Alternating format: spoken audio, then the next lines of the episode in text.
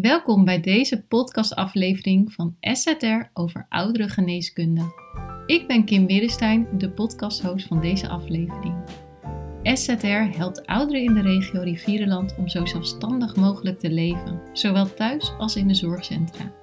En in deze podcastaflevering spreek ik met de vakgroep vanuit drie thema's: polyfarmacie, palliatieve zorg en meso. Ik spreek met de diverse specialisten binnen SZR die zich met deze thema's bezighouden. Kortom, we geven je een inkijk waar wij als SZR mee bezig zijn in de regio Rivierenland. We gaan het nu over palliatieve zorg hebben. Um, Trudy, kan jij uh, wat vertellen over waar jullie nu mee bezig zijn? Hallo, ik ben Trudy van Wijnen, verpleegkundig specialist palliatieve zorg binnen SZR. Uh, ja, ik ben ook verpleegkundig specialist ouderenzorg en ik zorg voor dementerende bejaarden. Maar ook, we hebben ook binnen SZR een hospice met vijf tot zeven bedden. Uh, ja, waar ik samen met een specialist ouderengeneeskunde en kaderarts behandelaar ben. Ja, jij vroeg eigenlijk van nou, ja, uh, over, ja, over, jij vroeg over palliatieve zorg. nog, wil je de vraag nog een keer herhalen? Ja, waar, waar zijn jullie nu mee bezig? Oh ja, ja. Waar we vooral in de regio mee bezig zijn, is uh, het detecteren van patiënten die palliatieve zorg behoeven. Blijkt dus dat in de regio Tiel en omgeving uh, best wel veel patiënten, ook door, door hun kwetsbare leeftijd of door een onderliggende ziekte, enige vorm van palliatieve zorg uh, ja, nodig hebben. En dat het niet altijd helder is bij behandelaren of bij, ja, bij de burger zelf, of dat ze daar in aanmerking voor zouden komen. Ja, het bijzondere is, uh, Trudy, uh, ja, mijn naam is uh, Bob Ekdom, ik ben specialist oudergeneeskunde en ook kaderarts palliatieve zorg. Het bijzondere is dat ja, mensen palliatieve zorg nodig hebben zonder dat behandelaren dat soms doorhebben. En wij zijn aan het proberen, ook in onze regio, middels een, een, zorgpad, zijn we bezig om behandelaren daar alert op te maken dat palliatieve zorg misschien wel nodig is. En dat proberen we aanhangig te maken door, zich, door de behandelaar kennis te laten nemen van de surprise question. en de surprise question is namelijk een vraag die je als behandelaar jezelf gewoon kan, kan afvragen van, ehm, zou het mij verbazen als deze patiënt binnen een jaar zou te komen overlijden? En uh, op die manier kan je dus patiënten die palliatieve, zorg nodig hebben, kan je op die manier uh, ja, ontdekken. Ja, want als het antwoord dan ja is, dan heeft iemand daar de behoefte aan, of als het juist nee is? Als antwoord uh, zou het me niet verbazen als deze patiënt zou overlijden binnen een jaar. Als antwoord dan nee is, het zou me niet verbazen, dan zijn dat vooral de patiënten die palliatieve zorg nodig hebben. Ja. Ja, je, je, kan, je kan je ook voorstellen dat een huisarts niet al die patiënten in beeld he, heeft. En dat bijvoorbeeld een thuiszorg die bij die patiënten komt of een, of een praktijkondersteuner, dat die eerder dat soort uh, antwoorden ja, of dat soort dingen kan signaleren. Dat iemand bijvoorbeeld al vermoeid is of steeds verder achteruit gaat of door een optelsom van diverse ziektes, die ze, ja, comorbiditeit uh, noemen we dat, ja, dat, dat, er toch, ja, dat je toch eraan kan gaan denken van nou, zou het mij verbazen dat, of dat ze bijvoorbeeld al een aantal keer zijn opgenomen geweest in ziekenhuis, dan zou het heel mooi zijn als er ergens een bel gaat rinkelen van hé, hey, uh, is deze patiënt palliatief? Stel dat je in een jaar tijd al vier keer opgenomen wordt voor hartfalen, omdat je zo benauwd wordt uh, en toch iedere keer behandeld wordt en weer naar huis komt, moeten we dan niet een keer een gesprek met zo'n patiënt gaan voeren over moet alles nog wat kan? Waar is de beste zorg op de beste plaats? Ja, Trudy zegt dat heel mooi. Dat eigenlijk uh, dat stellen van zo'n vraag aan jezelf, dat is niet alleen voorbehouden aan een arts bijvoorbeeld, of aan een verpleegkundige specialist, maar eigenlijk aan alle zorgverleners die bij iemand betrokken zijn. En als dus bijvoorbeeld een uh, verzorgende uh, deze vraag zichzelf stelt, en ja, je komt op dat antwoord van het zou me niet verbazen, dan kan zo'n verzorgende snel contact opnemen met bijvoorbeeld de huisarts. Van goh, het, zou, ja, het lijkt wel op dat deze patiënt misschien wel palliatieve zorg nodig heeft. En op die manier kan je, ja, kan je hopen dat mensen dan die zorg krijgen die ze dan nodig hebben. Ja. Binnen de regio zijn er al een aantal initiatieven om te komen tot het, uh, tot het uitfilteren van deze patiënten. Is bijvoorbeeld een hele actieve padsgroep, een palliatieve thuiszorggroep, waarin huisartsen al met wijkverpleegkundigen samenwerken om die patiënten eerder in beeld te brengen. Maar we willen het eigenlijk breder trekken. Dus dat ook in het ziekenhuis, thuis, uh, dat er gekeken wordt van welke patiënten hebben er nu behoefte aan palliatieve zorg. Het is ook gebleken dat als je dat eerder in kaart brengt, dat het beloop voor die patiënt op alle dimensies, dus sociaal, psychisch, maar ook met betrekking tot zingeving, beter verloopt. Ja. En, en als je, dan. Oh ja, ik wilde vragen. Uh, wat, is, wat is jullie rol daar precies in? Is dat met name de bewustwording of zijn jullie, uh, hebben jullie andere speerpunten daarin? Nou, wij zitten allebei in een netwerk, uh, Trudy en ik netwerk palliatieve zorg uh, rivierengebied. En uh, op die manier proberen we uh, ja, dit aanhangig te maken en meer bekendheid te geven. En ja, het mooie is dat er nu een zorgpad palliatieve zorg ontwikkeld gaat worden in deze regio. En daar komt dus dit, die surprise question aan bod. En ook willen we dat hulpverleners erop attent maken met dit zorgpad. Ja. En wat ook een belangrijk aspect van het zorgpad is, dat we willen uh, dat eigenlijk de generalist de hoofdbehandelaar wordt als iemand in de palliatieve fase gaat komen. Uh, want wij denken dat dat dan de beste behandelaren zijn om, zo, om die zorg te geven. Ja, wat ook het mooie is van onze regio, rivierengebied, is dat we met dat zorgpad al heel veel spelers rondom de tafel hebben gekregen. Dus het is niet alleen maar wijkverpleegkundige huisartsen, maar ook het hospice, uh, het verpleeghuis, het ziekenhuis met uh, belangrijke behandelaren als een oncoloog of een geriater. Die, uh, die nemen ook al deel aan, aan dit zorgpad, zodat je zo breed mogelijk. Die patiënt die beweegt zich natuurlijk tussen verpleeghuis, thuis, ziekenhuis met heropnames, zodat we zo breed mogelijk het ook aan kunnen gaan pakken en een verbeterslag willen maken. En uh, we zitten ook echt als instellingen heel dicht bij elkaar en kennen elkaar ook goed. Tiel is ook een wat kleinere regio. En dat maakt dat het ook zo uniek is dat je elkaar ook heel makkelijk kan vinden. Ja, ja zeker. Um, nou, dankjewel uh, zover. Want ik vind het eigenlijk ook wel leuk om uh, uh, door te gaan naar... ja, we hebben wat stellingen, althans jullie hebben wat stellingen bedacht. Um, dus om eigenlijk wat stellingen te behandelen. En um, nou, ik ga gewoon de eerste stelling opnoemen. en die is, alle mensen in rivierengebied die behoefte hebben aan palliatieve zorg, krijgen die ook. Ja, we hebben daar eigenlijk al een beetje over gesproken op deze stelling.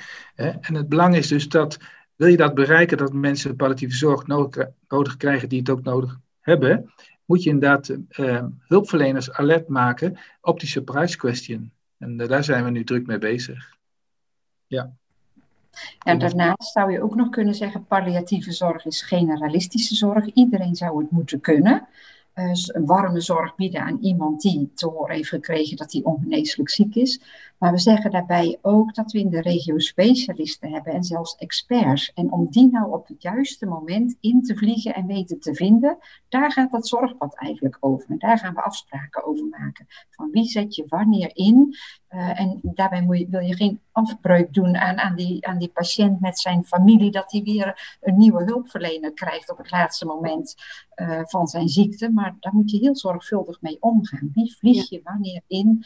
Of misschien uh, is er iemand ook te consulteren door een huisarts. En maar daar gaan we allemaal afspraken over maken. Dat is een heel leuk ontwikkelproces. Ja. Zeker, want op dit moment is dat waarschijnlijk nog niet zo dat iedereen die, die palliatieve zorg krijgt, omdat dat stukje um, ja, bewust worden of, of kennis misschien daar nog niet van, uh, van is. Dus vandaar de surprise question, om het zo even te zeggen. Ja, ja heel goed. Ja, ja en dan uh, nou, gaan we gewoon door naar de tweede stelling. Want de eerste stelling hebben we eigenlijk uh, inderdaad in het eerste stukje al een stukje over gehad. Um, de tweede stelling is: er is een duidelijke toedeling van taken en verantwoordelijkheden op het gebied van palliatieve zorg in, um, de, in het rivierengebied. Ja, we zijn gewoon blij dat we in dit, uh, deze regio een uh, goed functionerend netwerk hebben, uh, palliatieve zorg. En het mooie is dat in dat netwerk eigenlijk, eigenlijk alle instellingen vertegenwoordigd zijn die spelers zijn op dit gebied. dus alle verpleeghuizen zijn, zitten aan tafel, het ziekenhuis zit aan tafel, huisartsen zitten aan tafel, de VPTZ zit aan tafel. Dus ja, je hebt een heel rijk scala van vertegenwoordigers die in dat netwerk zitten. En op die manier kan je goed taken verdelen. Zeker. En is er dan ook al nu al een duidelijke toedeling van taken en verantwoordelijkheden, Trudy? Ja, we zijn natuurlijk al jaren aan de gang met palliatieve zorg, ook in het netwerk. Um, waarbij bijvoorbeeld ook een, een, grote rol is weggelegd voor de behandelaar die de ziekte diagnosticeert. En verpleegkundigen werken weer meer op het terrein van gevolgen van ziekte. Zoals patiënten aanpassingen nodig hebben uh, om bijvoorbeeld een ziekte te verwerken of te vermoeid zijn om zichzelf nog te kunnen verzorgen. Maar daarnaast hebben we ook echt veel contact met het hospice en ook met vrijwilligers, die ook een belangrijke rol spelen. Maar het zou wat meer toegespitst kunnen worden als je kijkt naar die generalistische zorg en die specialistische zorg. Uh, op een gegeven moment, als je heel ernstig ziek bent, kan je, uh, ja, kan je echt zoveel klachten en symptomen krijgen. Denk maar aan misselijkheid, of denk aan pijn, of, of denk, aan, denk aan ernstige angsten voor het overlijden of zingevingsproblemen. Dat het belangrijk is dat er, ja, dat er een andere speler mee gaat kijken in dat proces. En daar gaat ook dat zorgpad over van wie is wanneer de hoofdbehandelaar en wanneer is bijvoorbeeld uh, een specialist in het ziekenhuis het meest belangrijke. Dus het is vaak als een, als een ziekte nog ziektegericht behandeld wordt. En wanneer is bijvoorbeeld die huisarts de belangrijkste speler als een ziekte echt symptoomgericht, klachtengericht behandeld gaat worden. En om die overgang soepelder te laten verlopen, ja, willen we onderling scherpere afspraken gaan maken. Ja, en dan de uh, laatste stelling is: hospice verbonden aan een verpleeghuis geeft extra impuls aan de palliatieve zorg binnen een verpleeghuis. Ja, wij hebben natuurlijk het geluk binnen onze instelling uh, eh, SZR dat wij een hospice hebben. En uh, wij zien zeker dat dat effect heeft op de hele zorg van de instelling. Een mooi voorbeeld is dat eigenlijk vanuit het hospice het zorgpad stervensfase is geïnitieerd. En dat is, heeft trouwens een, een uitspreiding gekregen over ons verpleeghuis, maar ook over, over het ziekenhuis, want daar wordt het zorgpad nu inmiddels ook gebruikt. Maar daar zijn we eigenlijk mee begonnen op het hospice. En dat is wel een leuk voorbeeld hoe eigenlijk hospicezorg, als je dat binnen je instelling hebt, hoe dat een uh, ja, uitspreiding geeft in je huis. Um, we hebben bijvoorbeeld in het hospice ook heel veel kennis over bijvoorbeeld hoe je pompen gebruikt, hè, morfinepompen of andere pompen. En die kennis die wordt dan ook meegenomen in het huis. Dus er zijn meerdere voorbeelden te geven, waardoor uh, het een voordeel is dat je een hospice hebt in je huis. Ja, en je, en je ziet ook binnen het hospice dat het multidimensionale denken over sterven. Dus sterven is niet alleen maar, uh, ja, dus dat je het aanvliegt vanuit lichamelijke klachten, maar ook dat mensen uh, zich onzeker kunnen maken over het proces van sterven of problemen hebben met, uh, ja, met levenseinde vraagstukken. Dat, dat daar personeel werkt dat daarin getraind is om die gesprekken ook te kunnen voeren. En ook dat heeft een uitwaaien effect naar de organisatie, zodat er meer mensen zijn die verstand hebben van wat komt er nou op een familie of op een uh, bewoner af die komt te overlijden. En als dat nou nog een uitwaaier effect naar buiten kan hebben, het is heel erg natuurlijk dat je zoveel verstand hebt van sterven, maar het is wel ook een, een heel mooi als je je leven ja, goed kan afsluiten. En uh, ook voor naasten nog, als dat netjes en mooi is afgesloten, die moeten ook weer verder.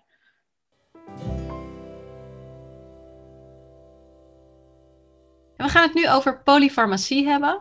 Um, ja, misschien leuk om eerst eens uit te leggen, wat is polyfarmacie? Ik ben uh, Romy, ik ben basisarts. Uh, ik werk sinds een paar maanden bij het uh, SZR. En polyfarmacie betekent letterlijk veel medicijnen. En in praktijk houdt dat in dat als mensen vijf of meer medicijnen voor langere tijd gebruiken, dat je dan spreekt van polyfarmacie. En dat is natuurlijk inderdaad wat in de praktijk, eh, ik zal me even voorstellen ook, ik ben Casper Horstink, ik ben specialist oudergeneeskunde. Waarbij in de, uh, in de praktijk natuurlijk heel belangrijk is van welke medicijnen zijn dat, met welke risico's hebben die medicijnen en hoe werken ze op elkaar in. Dus enerzijds heb je natuurlijk gewoon de strikte regeltjes, meer dan vijf medicijnen polyfarmacie. Maar in de praktijk moet je dat wat breder, uh, breder meenemen. Helemaal goed. En uh, wat wordt er binnen SZR gedaan met polyfarmacie? Zal ik wel even op reageren? Ik, uh, ik ben Michelle, ik, uh, werk, uh, bij, ik ben specialist ouderengeneeskunde, ook bij SZR. En op dit, op dit moment vooral patiënten op psychogeriatrische afdelingen. maar eigenlijk wat we doen is dat we bij een nieuwe opname kijken naar welke medicijnen iemand gebruikt. en nou, veel patiënten die zeggen eigenlijk altijd van, uh, kan er iets af, dokter? Uh, maar wij kijken ook altijd wel of er niet iets bij moet. Want sommige mensen die, uh, ja, die missen toch bepaalde medicijnen.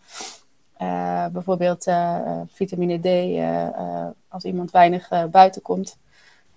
en boven een bepaalde leeftijd is, wordt dat toch geadviseerd. en daarnaast hebben we ook regelmatig een, een review samen met de apotheker. Uh, en dan uh, bespreken we alle patiënten, of alle patiënten bespreken we door, kijken we naar de medicijnen, de nierfunctie en in hoeverre ze dus invloed hebben op elkaar, elkaar heeft. Ja, nou ja, je merkt ook wel dat bij ons de ziekenhuisapotheker um, ook breed kijkt, ook inderdaad meekijkt van wat moet erbij volgens de start-stop-criteria. Um, ja, dus die is gewoon duidelijk actief daarmee ook, ook bezig. Uh, verder heb je ook in de praktijk, bij natuurlijk als de patiënt nou ja, niet lekker is, dan neem je toch de hele lijst even door om na te gaan van ja, is dit allemaal nodig? Wat zijn de interacties bij elkaar en hoe gaat het? Het blijft in de dagelijkse praktijk dus wel een ja, hot item, los nog eventjes van de standaardafspraken rond de medicatiereviews. Ja, en, en gelukkig hebben we ook wel uh, dat als je iets wil voorschrijven, dat ook uh, Medimo, het voorschrijfsysteem, ook wel af en toe aangeeft van, ho, maar dit kan niet samen met dat. of denk je eraan dat, dat, hoe de, dat je controleert hoe de nierfunctie is. Dat zijn allemaal, vind ik allemaal wel fijne nou, herinneringen. het is in ieder geval fijn dat, nou dat je niet achteraf uh, gezien uh, gecorrigeerd uh, moet worden door de apotheker, maar dat het voorschrijfsysteem daar zelf ook al invloed op heeft. Ja, dat is zeker fijn, vooral omdat je ja, polyfarmacie, je gebruikt veel medicijnen. Heel veel medicijnen hebben ook interacties met elkaar. En inderdaad, het ene lichaam reageert anders dan het andere lichaam. Dat heeft dan weer met bepaalde enzymen te maken. Dus er zijn best wel veel dingen waar je aan moet denken bij het, het voorschrijven of het stoppen van bepaalde medicijnen. En dan is zo'n geheugensteuntje toch wel heel erg fijn. En vooral dat een apotheker dan ook met je mee wil denken. Ja, want als je het dan over een apotheker hebt en het systeem, en we zitten nu natuurlijk met uh, drie specialisten, wie, wie zijn er nog meer uh, allemaal bij betrokken bij polyfarmacie? Nou, ik denk heel belangrijk niet te vergeten dat de cliënt daar zelf ook bij betrokken is. Um, wat Michelle net ook al heel goed aangaf, heel veel mensen willen zelf zo min mogelijk medicijnen gebruiken. Um, vooral als ze net uit het ziekenhuis komen, dan zie je vaak dat er toch best wel wat medicijnen weer gestart worden. Um, dus die zijn heel belangrijk en die geven daar zelf ook wel uh, het een en ander in aan. De zorg, die is daar vaak alert op. Uh, bijvoorbeeld stel er is pijnmedicatie voorgeschreven en iemand geeft geen pijn meer aan. Dan krijg ik van uh, mijn team vaak wel een seintje van, goh, moet dat nog gegeven worden, ja of nee? Dus die zijn daar ook heel belangrijk in. Ja, en, en ook uh, uh, vaak zie je als de dementie verder toeneemt, dat uh, patiënten ook minder goed kunnen slikken. dus dan krijg je ook nog wel de vraag van de, van de zorg ook van ja, kunnen de medicijnen misschien dan gemalen gegeven worden? Maar er zijn bepaalde medicijnen die mag je niet malen, omdat ze dan juist nou ja, giftig zijn, of in ieder geval een hoge spiegel geven in het bloed. Dus dan ja, voer ik dat ook in als vraag naar de apotheek. En die beoordeelt dan zelf welke medicijnen allemaal wel en niet gemalen mogen worden. maar dat, ja, wat Romy zei, de zorg is ook degene die bijvoorbeeld ziet bij bepaalde medicijnen dat iemand, ja, oh, dit valt wel op dat hij eigenlijk nu veel meer jeuk heeft sinds we met oxycodon bepaalde stillers zijn gestart. Ja, maar je moet wel altijd alert blijven over hoe en wat en welke vragen komen er inderdaad en via welke weg. Enerzijds natuurlijk de, de cliënten, patiënten, die willen zo min mogelijk medicijnen, maar ze zien het ook voor een deel wel als wondermiddel. Dus um, om daarvan af te komen, nou ja, iedereen kent de discussie rond de slaaptabletjes, om er even iets te noemen. Dat blijft natuurlijk wel gewoon de dagelijkse problemen. En toch ja, het gesprek aangaan daarin is en blijft dus wel nodig als je echt wat wil veranderen. Ja, dat is zeker. En, en dan heb je soms ook nog wel de psycholoog erbij, hè, die, eh, die ons dan helpt uh, ook bij mensen die nou ja, dus langdurig slaapmedicatie gebruiken, maar er eigenlijk zelf ook wel vanaf willen. Dan kan ook de psycholoog nog helpen met, door middel van het invullen van een slaapdagboek of bepaalde ontspanningsoefeningen, hoe je dan toch beter kan slapen zonder het gebruik van slaapmiddelen. ja, dat is zeker waar. Ja, dus eigenlijk blijft, eigenlijk is het inderdaad gewoon duidelijk multidisciplinair, waarbij het gewoon belangrijk is in overleg te blijven. Enerzijds in eerste instantie met cliënt, familie en de zorg, um, en de apotheker dan ook voor het technische verhaal erbij.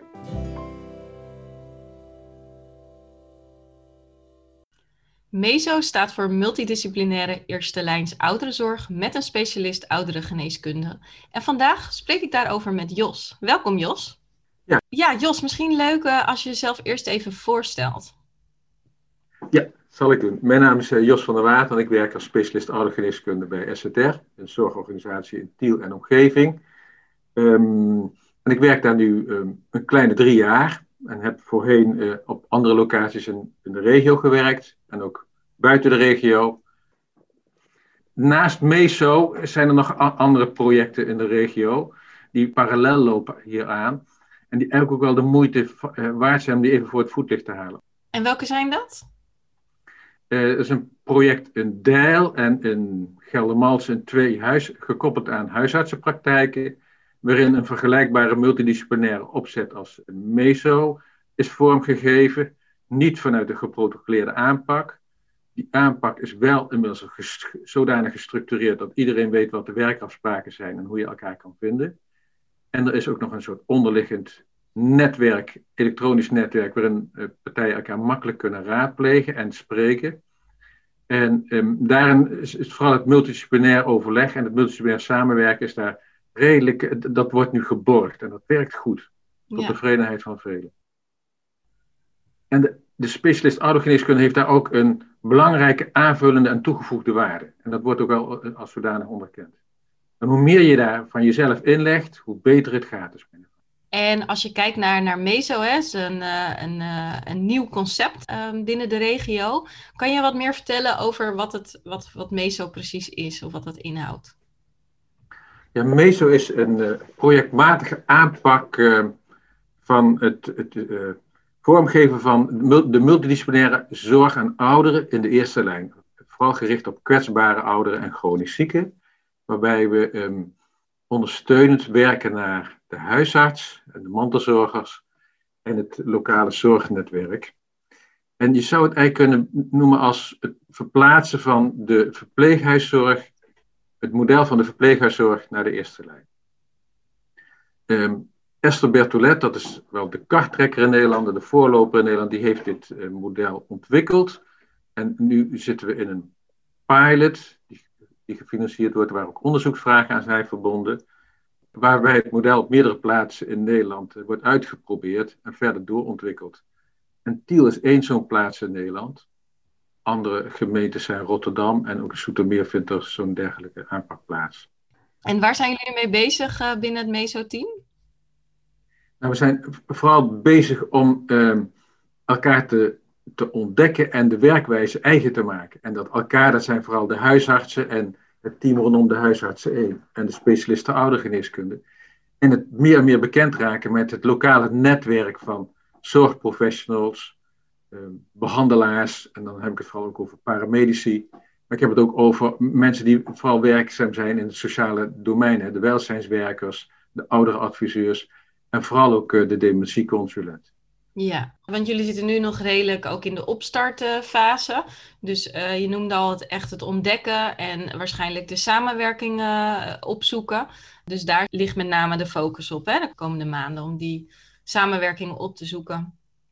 Ja, en eigenlijk ook wel uh, de onderzoeksvragen die aan de pilot zijn verbonden, om daar invulling aan te geven. Dus het je eigen maken van de formulieren die je moet invullen, om tot antwoorden te komen op die onderzoeksvragen.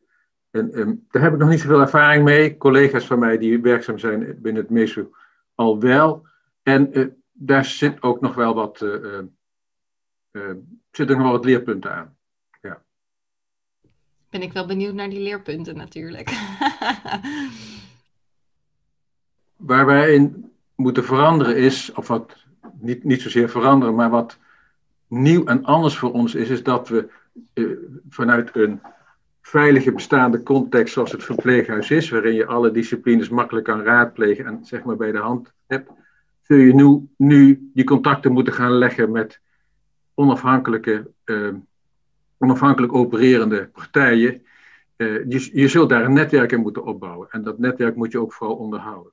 Dat is toch wel iets nieuws. Ik denk dat wij als specialisten oudergeneeskunde daar heel goed in zijn, maar uh, ook omdat we dat wel hebben geleerd binnen het verpleeghuis, maar je zult wel weer opnieuw moeten beginnen binnen het domein van de eerste lijn. Het betekent ook voor ons dat we toch op een iets andere manier moeten denken en werken dan we gewend zijn vanuit het verpleeghuis. En ook wel vanuit de ervaringen die we al hebben met het doen van consulten aan huis, voor huisartsen in de eerste lijn.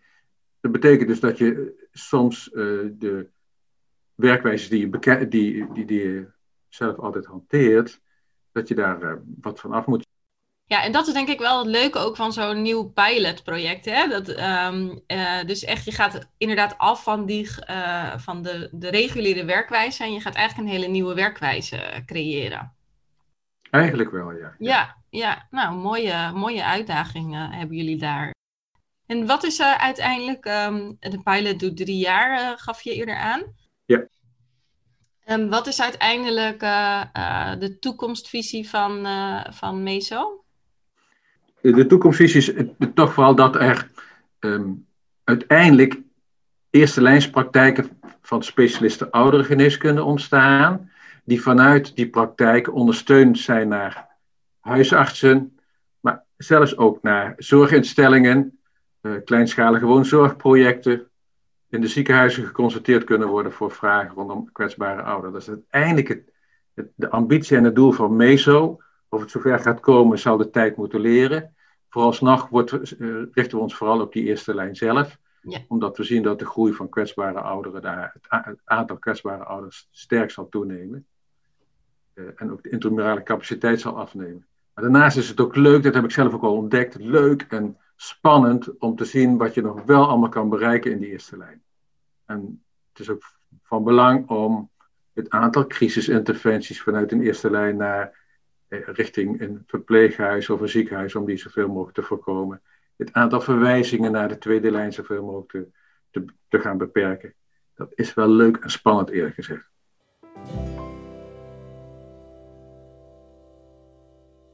Ja, en het leuke, Bob, we hebben natuurlijk ook een vacature voor een specialist oudere geneeskunde.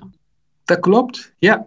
Ja, dat komt omdat er een collega weggaat bij ons. En uh, zijn we hard op zoek naar een enthousiaste collega die ja, ambities heeft voor de eerste lijn ook vooral. Maar ook om uh, binnen ons huis uh, een afdeling over te nemen. Ja. Nou, mooi. Dus twee mooie projecten als ik het zo hoor. Hè? Dus het stuk ja. meso en wat je zegt bij, uh, bij jullie. En um, kan je nog wat vertellen over het team, uh, misschien Romy of, of Bob, wie, wie je wilt, maar ja, over hoe het team eruit ziet en, en wie je collega's worden? Ja, we hebben eigenlijk best wel een gevarieerd team. Um, dat is heel leuk. Ik ben zelf ben ik basisarts, kom net uit de schoolbanken. Toch de kans gekregen om hier te beginnen. En ja, we hebben een team van uh, specialisten ouderengeneeskunde uiteraard. Maar we hebben ook een, uh, een PA, Physician Assistant in opleiding, die hier gestart is. En een verpleegkundig specialist. Um, specialisten ouderengeneeskunde in opleiding zijn er. Maar ook uh, naast mij nog een andere basisarts. Dus wel een heel gevarieerd team. Ja, en we vinden het belangrijk dat we uh, meedoen aan, uh, aan? Wat, je, wat Romy goed vertelt, dat we ook VS in dienst hebben en ook uh, IPA's bijvoorbeeld, maar ook basisartsen. Ja, zeker. Ja, mooi inderdaad. En um, ja, um, we hebben natuurlijk in de podcast al over de drie speerpunten gesproken: meso, palliatieve zorg en, en medicatie. Um, er zijn natuurlijk nog veel meer speerpunten binnen, binnen SZR. Um, waar gaat deze persoon, laten we zeggen, de eerste drie tot zes maanden zich uh, mee bezighouden? Ja, dat hangt ook wel een beetje af van waar de, uh, de de ambities van degene liggen die hier komt werken. Als die graag, wil graag toch in de GSZ werk, werk, werkzaam wil zijn, dan is het ook goed. Maar als hij graag in de chronische zorg wil zijn, want we hebben, dat is het leuke van onze stichting, we hebben eigenlijk heel veel ehm, verschillende soorten zorg die we geven. naast de standaard chronische zorg, somatiek en uh, psychogeriatrie, nou hebben we natuurlijk die palliatieve zorg die je net noemt in een hospice. Maar we hebben ook zorg voor mensen met een uh, uh, niet aangeboren hersenletsel. daar hebben we een speciale afdeling voor. En we, hebben, we geven bijvoorbeeld ook zorg aan mensen waarvan we nog niet weten welke kant het op gaat. Dat is vooral onze schakelafdeling. dus ja, iemand kan eigenlijk op die afdeling ingezet worden. En even rekening houden met uh, wat iemand ook ambieert. Ja. ja. nou dat is ook juist uh, mooi uh, dat jullie daar heel erg naar kijken. En um, ja, Tiel, hè, dat klinkt altijd voor mensen ver weg, maar is dat ook zo, Romy? Ja, ik snap de vraag. Um, ik ben zelf hier in de omgeving opgegroeid. Ik heb in Nijmegen gestudeerd. Um, en ik ben dagelijks ook op en neer gegaan. Dus ik weet zelf hoe uh, goed het eigenlijk te bereiken is. Uh, zowel met, uh, met de auto is het goed te bereiken als met het OV. En eigenlijk, het, het klinkt misschien onbekend voor velen. Maar als je ziet dat Nijmegen, Utrecht, Den Bosch. De grote steden zijn eigenlijk allemaal best wel dichtbij. Binnen een half uur ben je op die drie plekken die ik nu noem. Nou, en, en bovendien, eh, Kim, is het ook een hartstikke mooie omgeving om in te wonen. je zit toch midden in de Betuwe en je, de, de bloesem eh, neem je allemaal mee. En wat ook het hele leuke is van Tiel om te werken, vind ik zelf, is dat het allemaal overzichtelijk is qua zorgvoorziening. Je hebt maar één ziekenhuis waar je mee te maken hebt, uh, één groot verpleeghuis in Tiel waar je mee te maken hebt. En daardoor is het zeker voor een specialist oudergeneeskunde of voor, ja, voor een behandelaar heel overzichtelijk om in te werken. Dus dat is een groot, groot pre. Nou, en ik begreep ook dat, uh, uh, dat in de, uh, deze regio Rivierenland hè, ook echt samen wordt gewerkt veel. Hè? Want je in andere grotere regio's soms, soms wat meer ontbreekt, om het zo even te zeggen. Klopt. Ja, er zijn allerlei netwerken actief. Meerdere netwerken waar je ja, in, in kan participeren. Zeker. En we hebben goede contacten met de huisartsen. En dat geeft ook dat MESO-project aan. Want dat is natuurlijk een geweldige pilot waarbij je samenwerkt met huisartsen en uh, in de eerste lijn. Dus dat zijn allemaal mooie voorbeelden van samenwerking. Ja. ja. Dat vind ik ook leuk hoor, hier. Dat je die korte lijntjes hebt met huisartsen, maar ook met medisch specialisten. Ja. Binnen het team uh, vind ik zelf echt van toegevoegde waarde. Absoluut, ja. Oké, dankjewel uh, Bob uh, en Romy. En uh, ja, ben jij nou een specialist oudere geneeskunde die aan het luisteren is en denkt, ik wil wel meer weten over nou, SZR en, en de vacature? Neem gerust contact op met onze recruiter Christa en dat kan via werving.szr.nl.